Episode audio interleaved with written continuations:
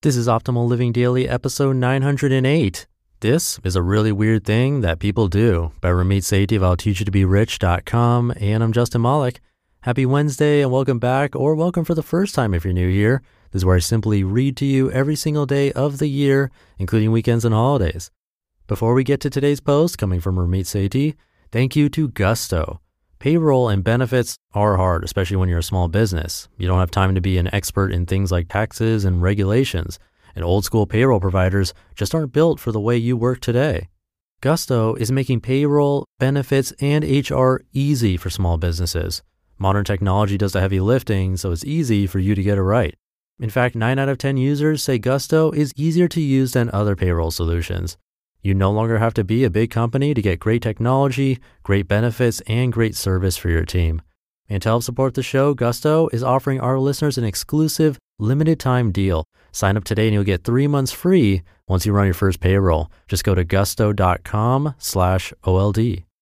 For now, let's get right to the post as we optimize your life. This is a really weird thing that people do by Ramit Sethi of I'll Teach You to Be Rich.com. If you want to see an insane example of people telling you to settle in life, look no further.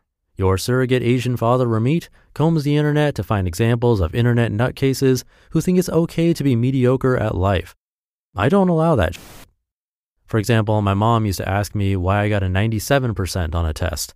It sucked back then, but in retrospect, it taught me how to push myself harder. There's a post I stumbled across and couldn't stop reading. In it, a woman asks this, quote, I have a weird problem and I'm not really sure where to talk about it. Everything I do, I do it 90%. I'm a knitter and a crafter and I went to art school. I'm fully capable of putting my all into everything I do and being wildly successful, but I get up to about 90% before I out and give up or cut back. I started weightlifting. Again, the same thing. I started cycling and the same thing happened. Basically, I want to be a hardcore motherfucker at anything I want. I want to ride my bike at 60 miles a week and be hardcore. I want to knit 60 socks a year. I want to work hard and party harder, basically, but I have no fucking energy, end quote. What do you think the reaction is? Do people give her advice on how to build her energy or master her inner psychology or use systems to improve her life? Nope. They tell her she's overreacting and she should be happy with life. Why try harder? That's a lot of work. Negative Nancy comment number one quote, So you basically want to be a robot or superwoman. I'm only half joking. What actually makes you happy? These are perfectly valid reasons not to overextend yourself. Don't burn yourself out. Don't let the perfect be the enemy of the good. End quote. Negative Nancy comment number two quote, Giving 90% is plenty. Would you pour exactly 12 ounces of soda into a 12 ounce cup? Should a 150 pound climber trust a rope with a 150 pound max? If you are giving 100%, you have no margin for error. It means that if anything else gets put on your plate, you've got nothing. Also, life is filled with competing demands. You can't put 100% into any one thing because that would mean you had 0% left for everything else, end quote. Negative Nancy comment number three, quote, 90% is great. I hit 100% and burn out if I get that high. I have so many things I wish I could do and want to try to do, but I usually hit 1% and quit out of boredom, end quote. Guys, are you fucking kidding me? Notice what's happening. People are telling her to be satisfied with herself, even though she's not happy. This person wants to improve, to become quote unquote hardcore, and when she asks for advice, people tell her to stop wanting more. Can you imagine if someone said she wanted to lose weight and everyone around her said, You look fine, or if someone said, I want to get into an amazing college, and his parents said, Why bother applying? You won't get in anyway. Actually, yes, a lot of us can imagine it because we have people around us who would rather we settle for safety than excellence. I learned how to channel my frustration into personal development by surrounding myself with successful people.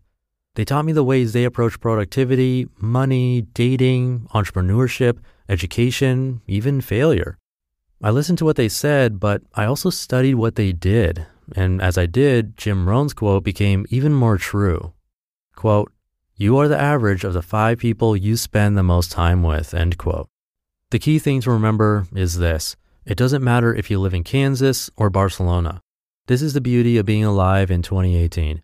You You can have access to the best people no matter where you live, no matter how old you are, no matter what. No more excuses. No more letting people around you say, oh, why bother? You should be happy. Are those the people you want to surround yourselves with? Or do you want something more? You just listened to the post titled, This is a Really Weird Thing That People Do by Ramit Sethi of I'll Teach You to Be Rich.com. And don't forget to take care of the payroll and benefits for your team. Gusto is offering our listeners an exclusive limited time deal. Sign up today and you'll get three months free once you run your first payroll. So go to gusto.com slash OLD. And I'll leave it there just to tease for tomorrow. I have a new author on the show. It might be the only article I read from him. Maybe not, though. We'll have to see. But he's a pretty popular one, and I think he's a bit different than the typical author narrated here. A lot of his writing focuses on Stoicism. If you're into that, you might already know who I'm talking about, but in either case, do stay tuned for tomorrow's episode. Thank you for being here. Have a great rest of your day, and I'll see you tomorrow with the new author and where your optimal life awaits.